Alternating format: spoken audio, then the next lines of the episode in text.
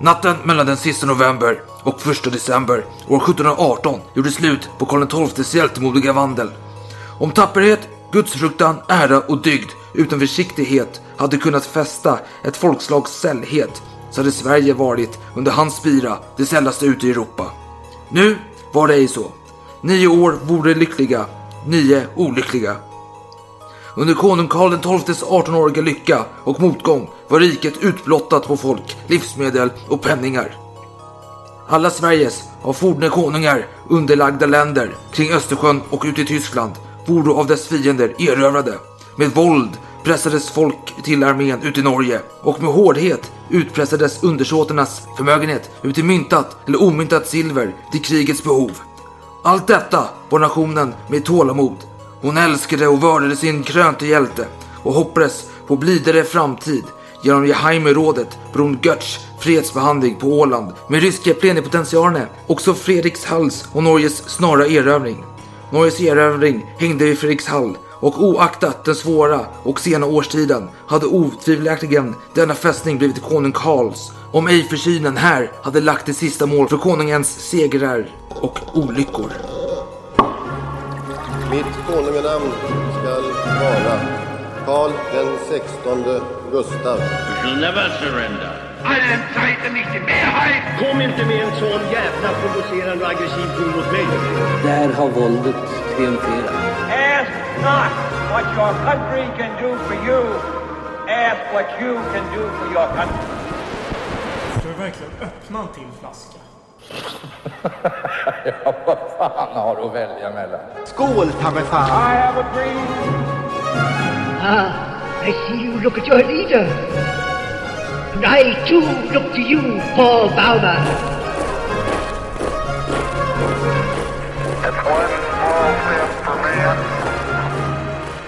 one giant leap for mankind. Ja, men så är vi tillbaka igen. Vi har lite bonusavsnitt här. Det är en fortsättning på avsnitt 30 kan vi säga, som handlar om Karl XIIs död. Och jag heter Adam, jag som pratar, och med mig har jag en butter Alex här kan jag urskilja. Menar Du var inte jätteövertygad, eller du skuttade inte utav glädje när vi sa, eller när jag skrev i söndags, det är en tisdag nu förresten. Eh, när jag skrev i söndags, vi måste spela in det här avsnittet om eh, Karl XIIs död enligt färsens synvinkel. Ja, precis. Och Nej, för det måste ju släppas på lördag. Och du var lite såhär... Jag bara, vi har ju stor tidspress här. Vi har ju ett till avsnitt som vi ska släppa, eller spela in. Så det är eh, Ja. tufft här med du, fokus. du var inte jätteövertygad. Nej, Men nu har vi lite öl, vi har druckit vin och vi ska dricka lite mer öl. Eh, Få en lättsam stämning här är tanken. Och, jag lyssnar på snapsvisor ja, för att få igång dig. ja, ja. Men vad ska detta avsnitt handla då om undrar ni? Jo, det är ganska enkelt. Det handlar ju om mordet på Karl XII. Mordet? Ja, eller hans död. Ja, eller? ja, eller? ja, men det är så här. Har du någonting att berätta? Vi kommer till eh, vad det lider. Nej, men det är så att många de människor som genom åren har forskat i detta. Allt från eh, anställda på Bofors till olika andra vapenexperter, till läkare och till gynekologer som har grävt i detta. Och alla har kommit fram till olika saker. Gynekologer som har grävt i detta. får du ge dig. Ja, eh. Men de har grävt i detta och de har kommit fram till antingen han blev mördad eller inte mördad. Vem var det som tog koll på denna mystiska monark? Och eh, svaret har legat framför alla i alla år. För den skrev vår Fersen, den äldre, pappa Fersen skrev ner det under sin levnadstid. Han var i och för sig inte född då, men det, detta bygger på trovärdiga människors tankar och saker han upplevt själv då efter många år Han senare. föddes ju bara något år efter. Ja, han, precis. Eh, 1719. Eh, Precis, för Karl XII dog ju då i november, 30 november, som vi hörde Fersens tolkning i inledningen här, år Yes. 1718. Och du eh, hade någon tanke där angående inledningen hörde jag. Hade jag. Eh, Ja, om jag. Jaha, ja. Nej, jag- fick bara lite härliga flashbacks från när vi spelade in Karl XII avsnitten och den här fantastiska eh, TV-filmen där om... med, med Götz. Vilken fantastisk... Eh, Skulle du ta upp den igen? Ja, det, ja, eh, men det är en härlig personlighet. Och, och sen det här med silvermyntat och omyntat. Jag undrar om det har att göra med silverhalten då. Att det Mm. börjar ta slut på riktigt silver. Så gav man ut något sämre mynt på Ja. Gurts inrådan. Men att de skulle vara värda lika mycket som de gamla. Och det, det gick inte riktigt alla med på. Det gick inte så jättebra med den Nej, idén. Bra försök. Ja, men man måste vara påhittig. Devalvera har ju löst många problem eh, historiskt sett. Om man tänker bostadskrisen där 90, i början på 90-talet. Ja. Var det inte? Ja, Att man släppte kronan fri där. Det löste problemet. ja Ja, det är inte riktigt samma sak. Men, Men han var före sin tid. Det är det du vill säga här. ja, fast Ja. Och, och för att han var före sin tid så blev han också lynchad. Ja, jo, det, Eller avrättad. ja, ja, jo, han Mer eller blev, mindre lynchad. han blev avrättad. Fersen själv, jag var bara för att referera till honom då, var hans tankar kring eh, Götz. Han var ju lite, inte fanboy, men han tyckte ändå att Götz blev orättvist behandlad. Ja. Man satte ju till en liten eh, domstol för Götz. Som var, där Per Ribbing var den som var domare då. Och eh, det var en fars helt enkelt. Och Per Ribbing skulle då ha sagt att anledningen till hans dödsstraff var att han hade levt som en skälm och skulle dö som en skälm. Det vill säga ett odjur eller bäst eller vad fan man vill kalla det för. Ska Ribbing säga. Han av eh, eh, Gustav III aristokratiska ligans medlemmar. Ja, men det var ju Ja, jag gjorde farfader Ribbing. förstås. Men... Men Ribbing, somliga straffar Gud direkt för Per Ribbing dog ju sen. Eh, Götz blev avrättad i februari 19 tror jag, 1719 och eh, Per Ribbing då, han dog ju sen i april samma år under riksdagen. Så Gud var ju inte nådig mot denne herre. Och den släkten kan vi ha många tankar och åsikter kring. Men det ska vi inte prata om idag. Det vi ska prata om det är som sagt hur dog Karl XII? Och för att göra det lite spännande så tänkte jag ge dig en lapp här. Och då ska du få några alternativ här. Okej, det här är helt ska- oväntat. Ska säga det, vi har inte pratat ihop oss överhuvudtaget. Nej, så du ska skriva vilket... jag, jag visste i stort sett inte vad vi skulle prata om. Eh, Jag kommer säga några saker här som Fersen har sagt. Olika alternativ. Ja, Och du ska säga vilket du tror, som Fersen tror är rätt alternativet. ett namn alltså. Ja, vem som ligger bakom. Okej. Okej. Och eh, vi börjar med det här. Och nu är det alltså vad jag tror att Fersen tror. Precis. Okej. Precis. Sen vad vi själva tror ska vi prata om lite Ja. senare tänkte jag. Så vi börjar med då. Karl Kronstedt, chef för artilleriet. Kronstedt då.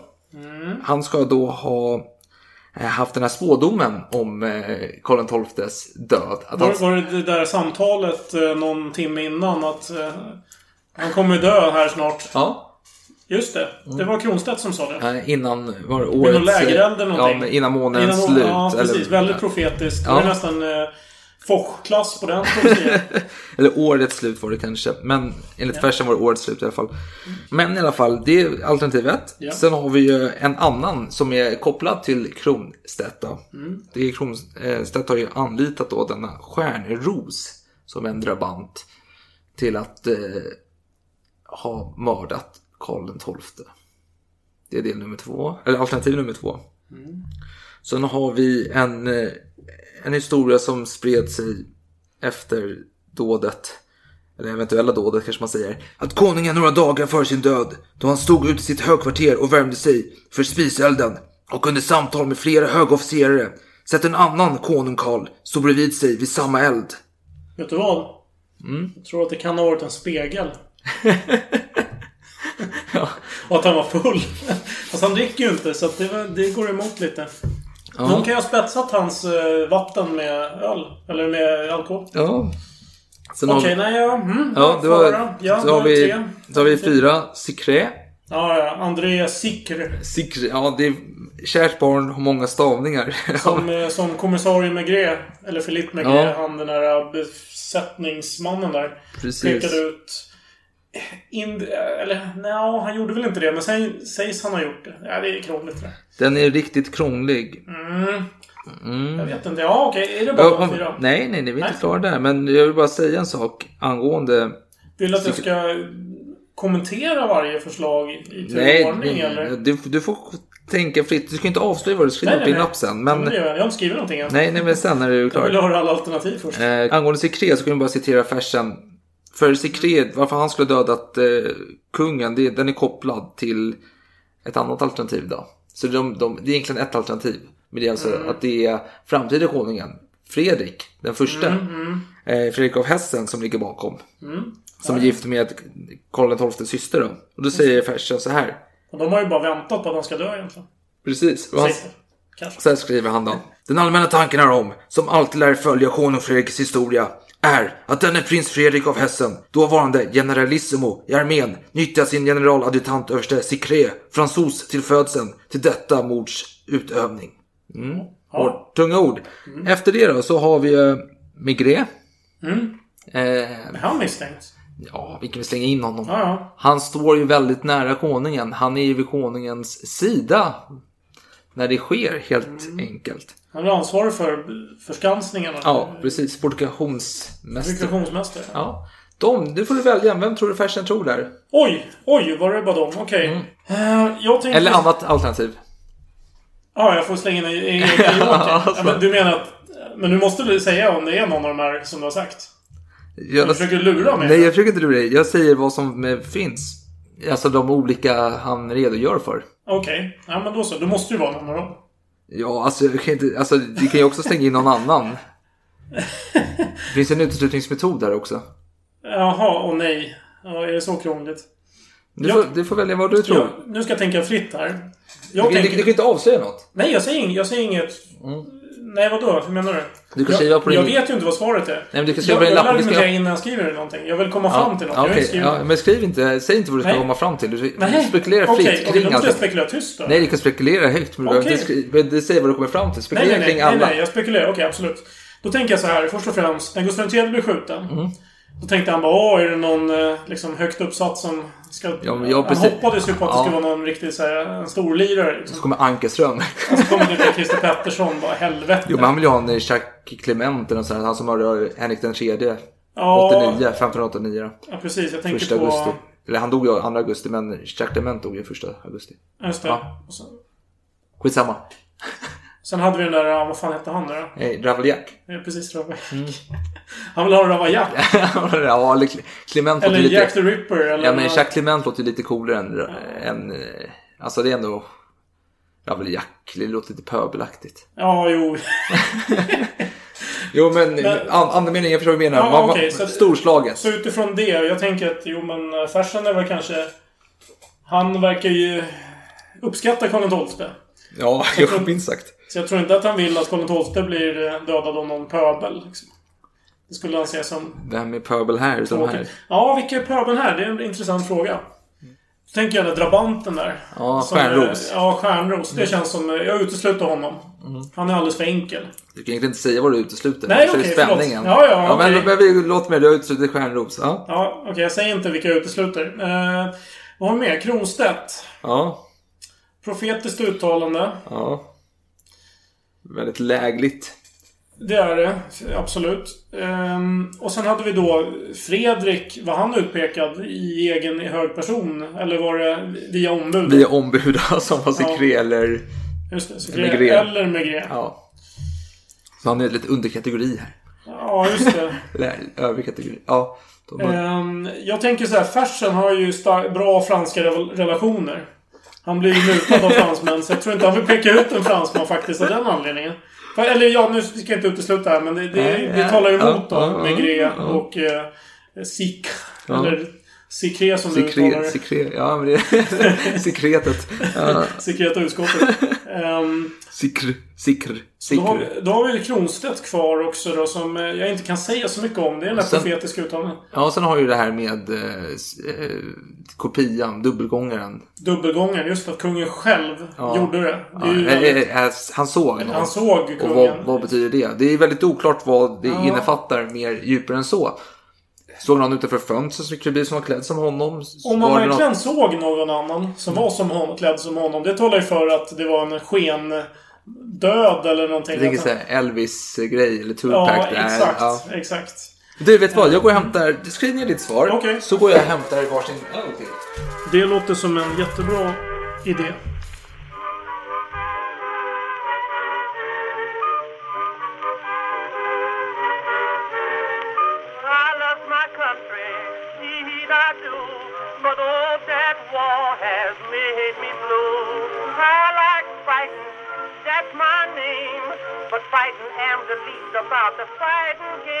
Okej, du har gett ditt svar, eller du har lagt ditt svar någonstans. Ja, här. Alltså inte tjuvkikar. Vad ska du tjuvkika på egentligen? Det är frågan. Okej, då ska vi börja då. Eh, vi Vad, vad börjar. innebär det? Ska du Jag ska- fylla i detaljer nu som ett par avsnitt? Jag, jag, jag, jag tar fall, eh, fall för fall då. Okej. Eh, vi börjar med Kronstedt. Ja. Då skriver Fersen så här då. Anledningen till ryktet om general Karl Kronstedt hämtade därav att bemälde herre hela tre veckor före konungens död nog ovarsamt spådde att konungen ej skulle leva till årets slut och att innan kort vore det med honom beställt.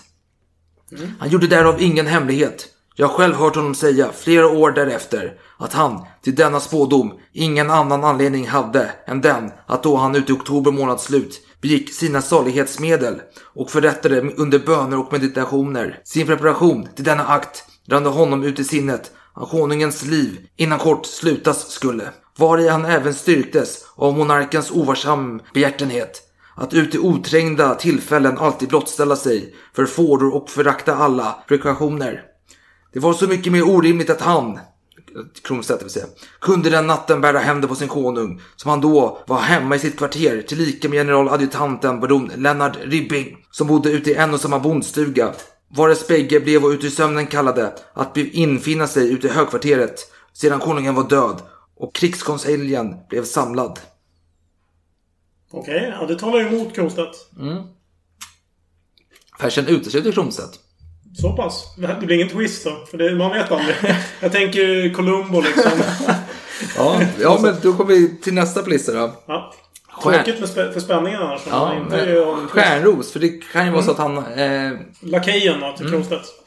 icke dess mindre finnas många som försäkrat att general Kronstedt därtill nyttjat korpralen av drabanterna Stjärnros och att han, det vill säga Kronstedt, på sin yttersta skolat bekänt för sin biktfader kyrkoherde Tostadius ute i Sankt Jakobs församling ute i Stockholm att Stjärnros gjort gärningen i samråd med honom och visat prästen lodbössan som därtill nyttjades. Ja, det... Jag har inte hört några kommentarer än om, om, om den teorin. Nej, vill du höra? Ja. Fersen känner ju folk. Så han har ju koll på detta. Sen skriver han. Kyrkoherden Torstadius, som jag mycket känt emedan han varit huspräst hos min mormoder, grevinna Anna Maria Sop, har på ed försäkrat mig om osannfärdigheten av denna anekdot. Och att intill yttersta andedräkten, där han hos general Kronstedt bevistat aldrig hört ett ord härom blivit talt eller nämnt. General Kronstedt var dessutom utmärkt för sin tillgivenhet för konung Karl. Konungen gjorde hans lycka och tog honom från överstelöjtnant Sysslan vid artilleriet till chef för hela denna korps. Till prejudis för flera mindre värdiga men äldre ute i tjänsten. Till detta företräde gjorde honom värdig hans insikt ut artillerivetenskapen, hans inventation med geschwinda fältkanoner och hans deltagande ut i segern vid Gadenbuch. Gadenbuch, det är ett bra slag för det. Ja. Kommentarer? Ja, Geschwinden. Det var många sköna gamla ord där. Eh, ja, kommentarer är att han helt utesluter Ja, stjärn... det går ännu längre än så. Inte ett intresse ägde varken Kronstedt eller Stjärnros ut i kungens död. Ingen belöning hade de fått därav och ingen befordran. De dog båda 1740 och 50-talet. Utan förmögenhet och utan annan lycka än att en, en långvarig, oförtvivlig tjänstetid kan tillskynda ut i en armé. Ja, det går att bli lurad också. Man kan ju få löften kanske om rikedomar men sen eh, bedrar, blir Ja. man bedragen. Så att jag vet inte. Jag tycker han avfärdar lite lättvindigt men okej, ja, får ja. höra. Ja, nej, men det Nästa alternativ då? Är det spegelbilden här?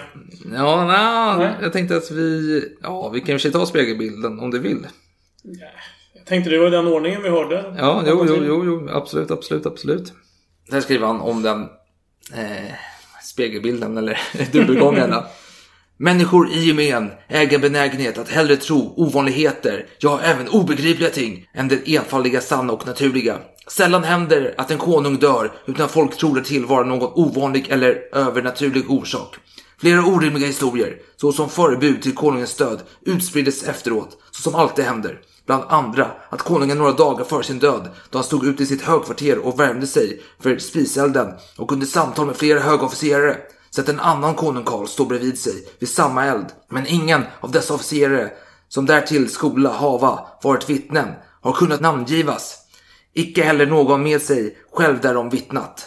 Okej, så han avfärdar vidskepligheter helt Ja, enkelt. så det är övernaturligt. Då har vi kvar då, då. det låter ju ganska rimligt. Mm. Det, Så vad har vi kvar? Vi har Secré och eh, Migré komponerat utav Fredrik av Hessen. Ja, Ja, och som vi vet så har han varit lite avig här mot eh, Hessen innan så att det här ryktet kommer förfölja honom. Är ryktet sant? Det återstår att se. jag bara tänker eh, farsans eget förhållande till Fredrik av Hessen. Jag har för mig att han hade ett bättre förhållande med honom än med Adolf Fredrik till exempel. Och eh, hans fru. Jo, men han, grejen där är mycket att eh, Hessen hade ju också en eh, relation med Taube. Jag tänker ju mer att eh, det kanske inte finns någon anledning för farsan att avsky eh, Fredrik av Hessen. Ja, han är pragmatisk man.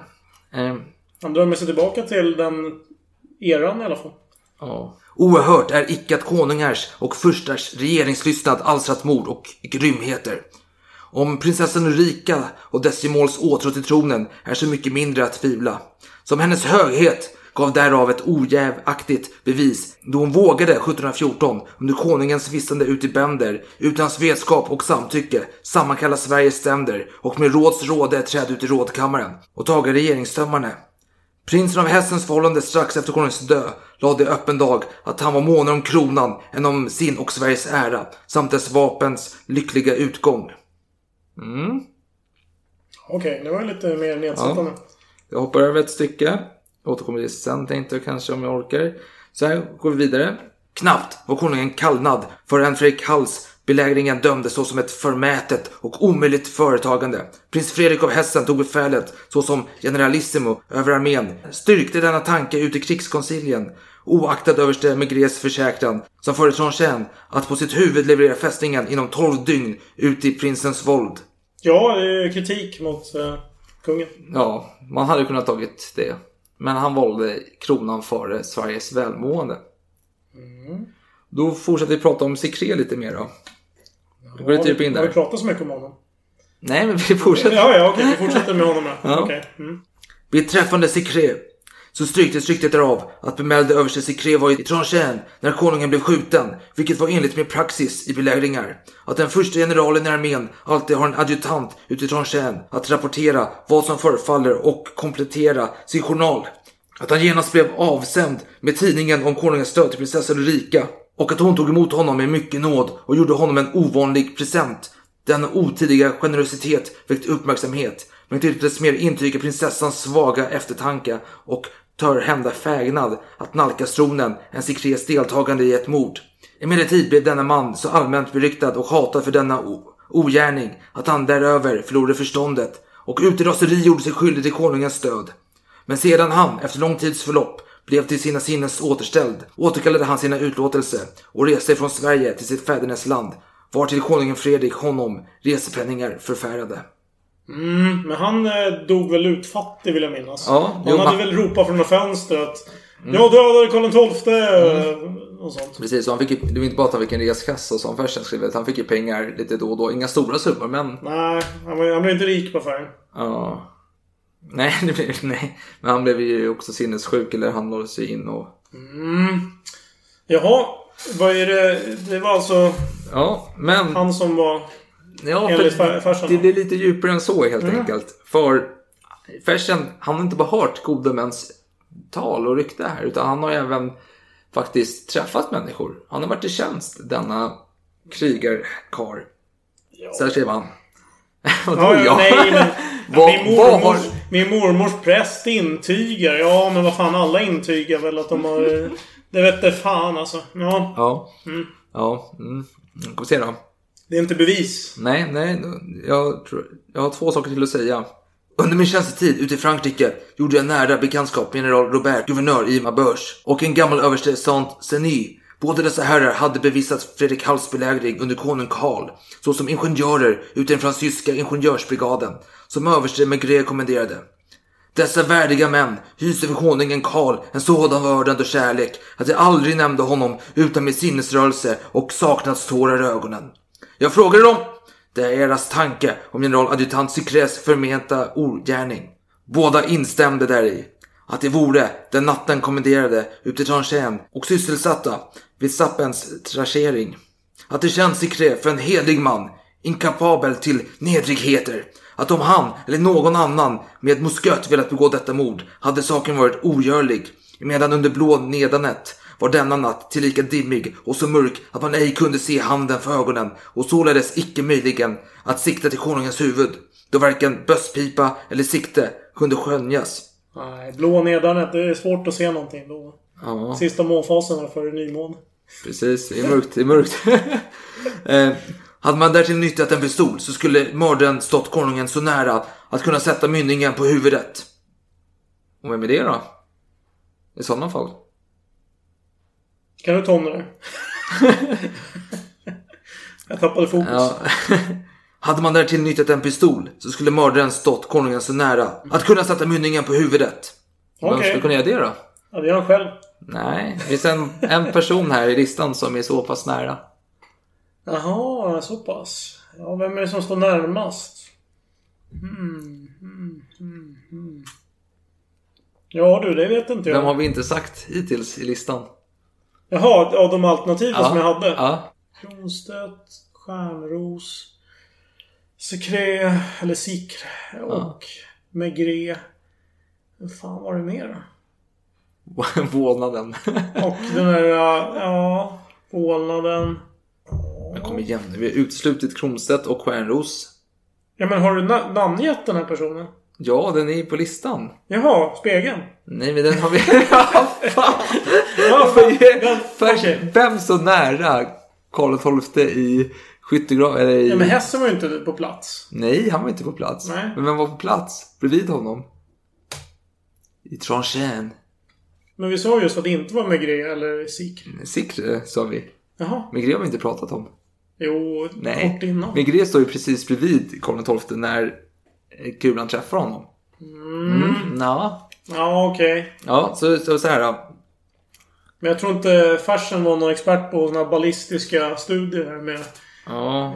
hur, hur det ser ut Nej, med... men, ja, men vänta, låt mig avsluta.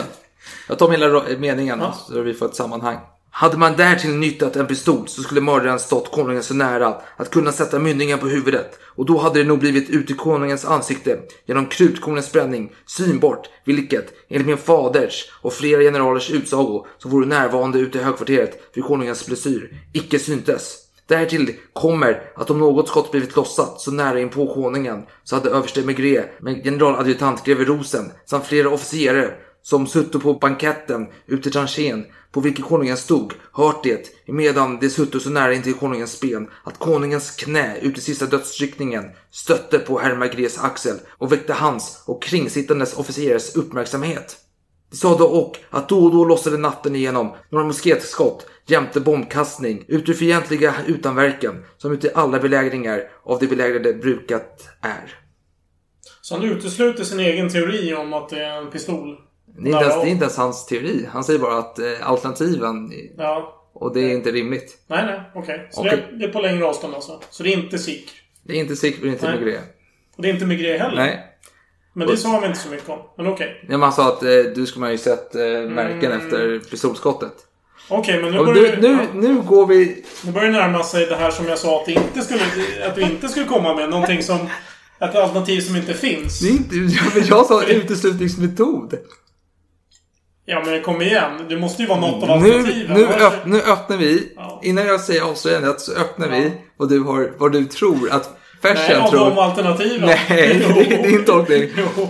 Kronstedt trodde du. Mm.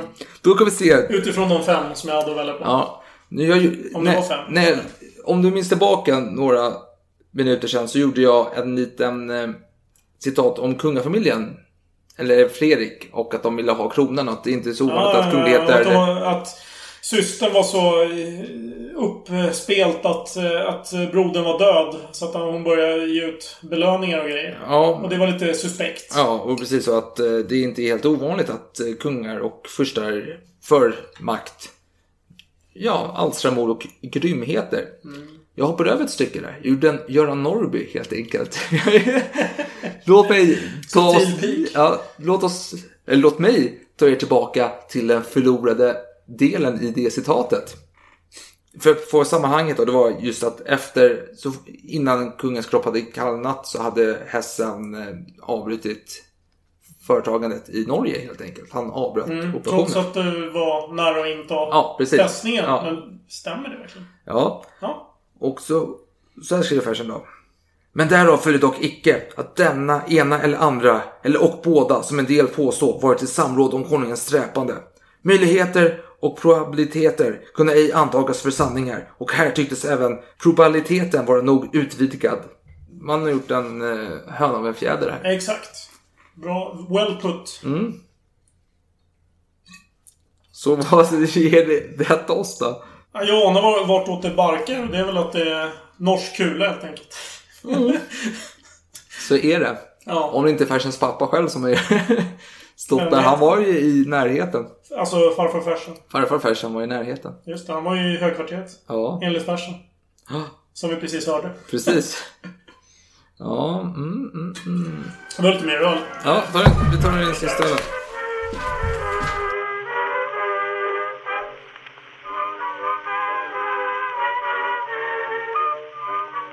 Nej men då så, då har vi kommit fram till den avslutande punkten i detta avsnitt.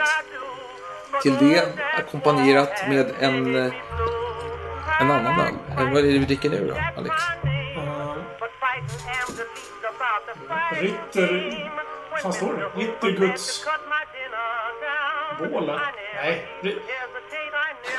Fan, vänta der 84-jährige nach 50-jährigen Gåsentrunk. Åh herregud, det här var fan svår tyska. Eh, Leipzigs uppfriskande ölspecialitet. Mm. Trevligt, det är kul att testa. Vänligen skaka upp bottensatsen försiktigt innan servering. Uh-oh. Du gjorde det eller? Eh, nej. Hoppas jag. Ja, vi får väl hoppas på det bästa. Ja, ja, ja, ja, ja, ja. Ja, men i alla fall, då har vi kommit till det avslutande delen. Här har folk, lärda och mindre lärda, lärda i olika områden på mänskliga kroppen uppenbarligen, spekulerat i vad som har skett. Jag borde ha anat någon sån här mellanmjölksresultat där på... Det är ju typiskt Fersen. Inte gå ut. Han går med. Den var, det var slag under bältet. Vadå, han har ju fan hotat danska ambassadörer med, eh, till livet. För att de inte ska lägga sig i svenska angelägenheter. Säkert efter att ha fått st- stora subsidier från Danmarks fiender. Och intyg att han behöver inte göra någonting. Ja, men vad tror du då? Hur är du lagd? Han säger Ja. själv att människor oftast tror på det mest, o... alltså det mest orimliga. Ja, men jag tänker Ockhams rakhyv... Rakblad. Rakblad heter det till och med, inte hyvel. Absolut. Varför inte? Eh, Bra produktnamn ändå. Ta patent på den. måste ju... Copyright måste gått ut på den. Tänker. Ta rakhyveln där. Ja. Fan. Ja. Du, riktigt clean designad rakhyvel. Ockhams rakhyvel. Inget krusiduller. Precis. Bra. Eh, nej, men... Eh, ja.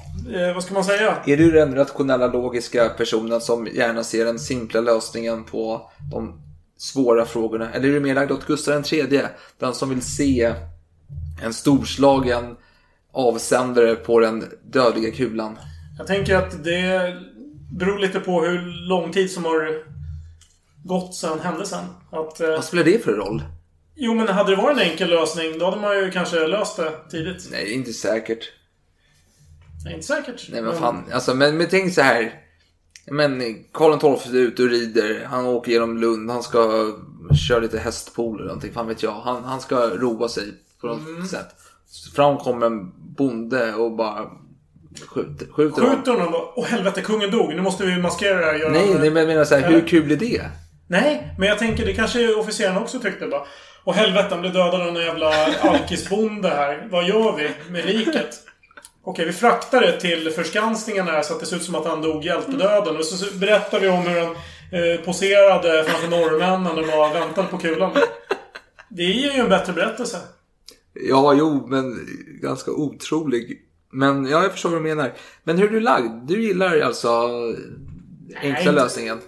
Ja, generellt sett, men, men det är inte lika charmigt. Nej, jag, jag är mer, jag, är, jag, jag erkänner, jag är mer som Gustav III, lite överdriven, teatralisk. Jag gillar, jag vill att det ska vara storslaget. Man vill, man vill ju inte att eh, Lee Harvey skulle ha skjutit John F Kennedy, det känns ju så jävla tråkigt. Om det, om det är så. Man vill inte att Christer Pettersson, för sig ytterst orimligt att han har gjort det, skulle skjuta Palme. Nej. Man vill inte ha de här, äh, man vill inte att Ankarström ska ha skjutit Gustav III. Nu gjorde han det förvisso, men han var inte ensam bakom det. Men man vill ju ändå ha den här, man vill att det ska vara hertig Karl som är inblandad. Man vill att det ska vara den värdelösa brodern som har gjort det. Värdelösa Han är ju för fan Var, var värdelös. inte det Gustavs favoritbror? Nej. Nej, nej, nej, fan, nej. Var- Men en sak man säger om hertig Karl, det var ju att det var hans mammas hatobjekt till son. Ja, ja, hon gillade inte honom. Eh, tyckte han var svag. För sig använde hon... Ja, vi pratar med det på lördag tycker jag. Men i alla fall. Så vad tror du då? Var det... Vad jag tror? Ska Ja. jag spekulera nu, typ eh, nästan ett år efter att vi spelade in? Nej, du kan bara säga ett rakt kort svar. Vad jag tror? Ja. Vad du tror och vad du hoppas. Jag tror att det är... Nej, men jag tror att det är en norsk kula. Eh, jag hoppas att det är en norsk kula. Va? Varför? Ja... Är det så kul att någon jävla norrbagge sitter på ett eh, berg några hundra meter bort och bara måfå skjuter för att störa lite och råkar döda vår konung som har överlevt alla stora slag? Men sanningen skulle ju skaka Sverige i dess grundvalar. Det vore inte alls det. Alla har ju sagt sen den här tiden att det bara var en jävla... Det ser, inte bra, det ser inte bra ut med en, en kung som är en kungamördare. Till exempel. Jo. Ja. Vad fan, Game of Thrones har ju alla rekord man kan tänka sig. Det är inte för att de har en jävla norrbagge som sitter och skjuter på avstånd och dödar folk. Utan det är ju för giftmord. Det är lite dråpslag här. Många gillar Karl XII. Det, Fast- det ser ju lite illa ut med en nyare kung som är... Ja, Å men andra sidan, det hans ett har ju dött ut också så det kanske inte spelar större roll. Intressant. Jag tror tyvärr att det är nu, framförallt när Fersen har sagt det måste jag också tro det. Annars vore jag Ja. eh, inte trogen till mina ord. Men norsk kula är väl troligt. Men jag hoppas på att det är en komplott. Du, tror att, du hoppas att det är Fredrik som ligger bakom? Jag hoppas verkligen att det är Fredrik jag som ligger tänker, bakom. han, är, han verkar vara indolent alltså, Fredrik. Nej, Men han vill ju ha kronan. Han var ju generalissimo för guds skull. Jo, men han verkar inte, han verkar inte så engagerad. Nej, men han satt i Lund. Han orkade inte med Karl XIIs tempo. Han var trög. Han... Men han var väl inte den... Han hade inga ambitioner själv. Jo, han ville bli kung. Okej, Han- han ville bara ha en... Han ville ha en befordran, men sen ville han bara sitta av sin tid. Varför, varför tror du han gifte sig överhuvudtaget? Det var inte så att han var trogen. Nej. Det var inte så att han älskade henne. Nej, men så var det ju. Det, var ju, det är alltid bra att bra, parti liksom. bra uppköp. Men de flesta nöjer sig kanske med att vara andra fiol. Nej, han, var ju, han skrev ju massa brev. Du får, vet du vad Alex? vet du vad Alex? Du får gå tillbaka och lyssna på våra avsnitt om Karl XII. För vi pratade en hel del om detta, vill jag minnas. Ja, vi ska inte bli Det långa. kanske vi gjorde, men jag vet inte om det motsäger det jag kommer med. Ja, jo. Men jag vill bara säga. Jag hade faktiskt en historia om Götz tänkte jag, bara spontant här. Ja, men fantastisk. Se den här Karl XII Nej, men jag tänkte mer på hans avrättning. Men jag kanske tar. Vad säger du? Instagram eller här? Eh, Gör det sig bra, bra i bildformat? Eller tänker du liksom en video eller? Nej, jag tänker bara en kort anekdot om hans eh, Det väg till avrättning. video på Nej, men du ska, du ska inte avsluta med det. Det blir inte en trevlig. Ja, alltså vi har ju snackat jävligt länge nu. Ja. Det här är ju ett bonusavsnitt. Ja. Det får räcka. Nej. Nej. Nej, nej men det, vi måste eh, avsluta på en lättare stämning tänker jag. Okej, Götz ska avrättas i alla fall. Han är jävligt glad. Ja, dagen. Han, han, har, han har mött sin... Han visste om att alla skulle dö någon gång och jag ska dö idag. Det visste han ju om. Ja. Eh. Hans, hans eh, husbonde har ju dött, så... Ja, precis. Och det roliga är faktiskt att när han blev gripen, han kom tillbaka från eh, Åland, där han gjort fredsförhandlingar med ryssarna. Så var det ju faktiskt en Adam Taube som gick in och plundrade hans... Så han, Din namne. han hade varit den som var, hade plundrat hans bostad värst och tagit från saxar till knivar så, från denna Götz. Ja, det han var ju tysk, så en polmersk man med fina knivar.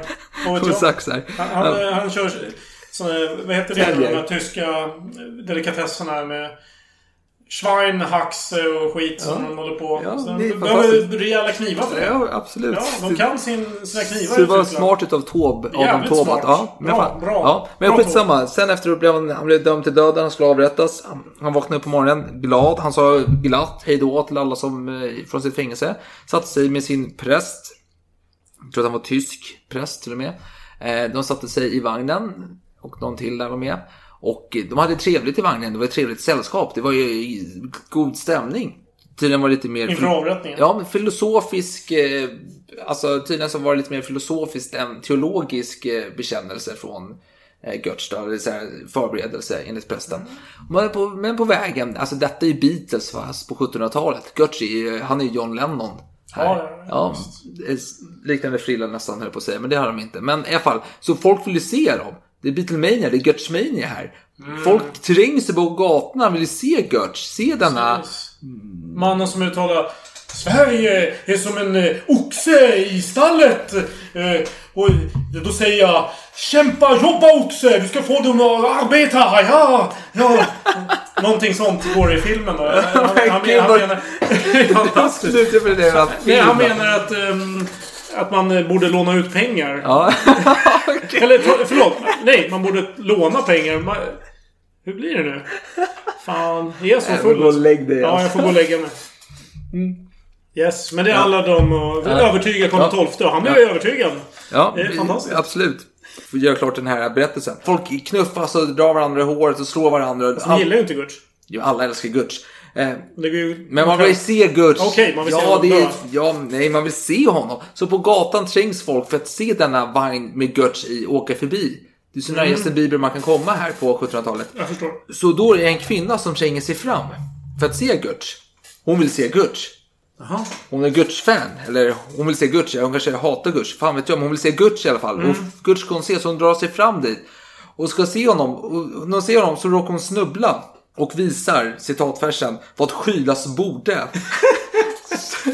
så Guts börjar asgarva åt detta. Och prästen också. Han är ju i och för sig, han har väl någon kyskhetsgrej för sig. Nej, han kanske inte är katolsk. Men i alla fall. Eh, så de sitter och garvar hela vägen och pratar om detta. Till, eh, till spödet tar hand om honom. Avrättar honom. Och sen gräver man i hans kropp där uppe vid galgbacken. Men sen har ju några anhängare då som eh, gräver upp hans kropp och fraktar den i smyg till Hamburg och sen vidare. Tänk att möta döden på det sättet. Ja. Det är verkligen föredöme. Guts. Fantastisk. Skrattade mycket in i, in Ja. döden. Ja. Och Fersen, och Fersen pratade mycket med hans präst också. Så, såklart. Ja, men Han det, litar verkligen på de här prästerna. Bara, Nej men den här prästen har sagt det så det stämmer. han är godtrogen sina Ja, präster. jag tror det. Så bara för att avrunda detta då, för om vi inte var tydliga med det. Enligt Fersen var det en norsk kula. Enligt Alex trodde att Fersen trodde det var Kronstedt. Och Fers, Alex tror själv att det var en norsk kula och hoppas att det var en norsk kula. Jag tror tyvärr att det var en norsk kula nu. Jag har alltid haft mitt sista öre på att det skulle vara någon fransman som hade dödat Karl XII på order från en tysk herre. Men jag verkar vara besegrad i den. Tyvärr får jag dö med ett brustet hjärta i den frågan. Men tack för att ni lyssnade på detta bonusavsnitt. Vi hörs igen om eh, mindre än en vecka för då kommer del fyra utav Fersen den äldres fantastiska liv. Men vad hoppades du på? Du Jag hoppas ju på att det är en eh, tysk mardröm med Ja, ja, franskt franska. budskap. Jag gör det där. Fransk mardröm med tysk budskap. Så var det. Hemsk. Hemsk man. Ja, Ja, skål för mig. Eller skål för oss. ja ni, ni, ni hör vad jag måste stå ut med. Skål! skål.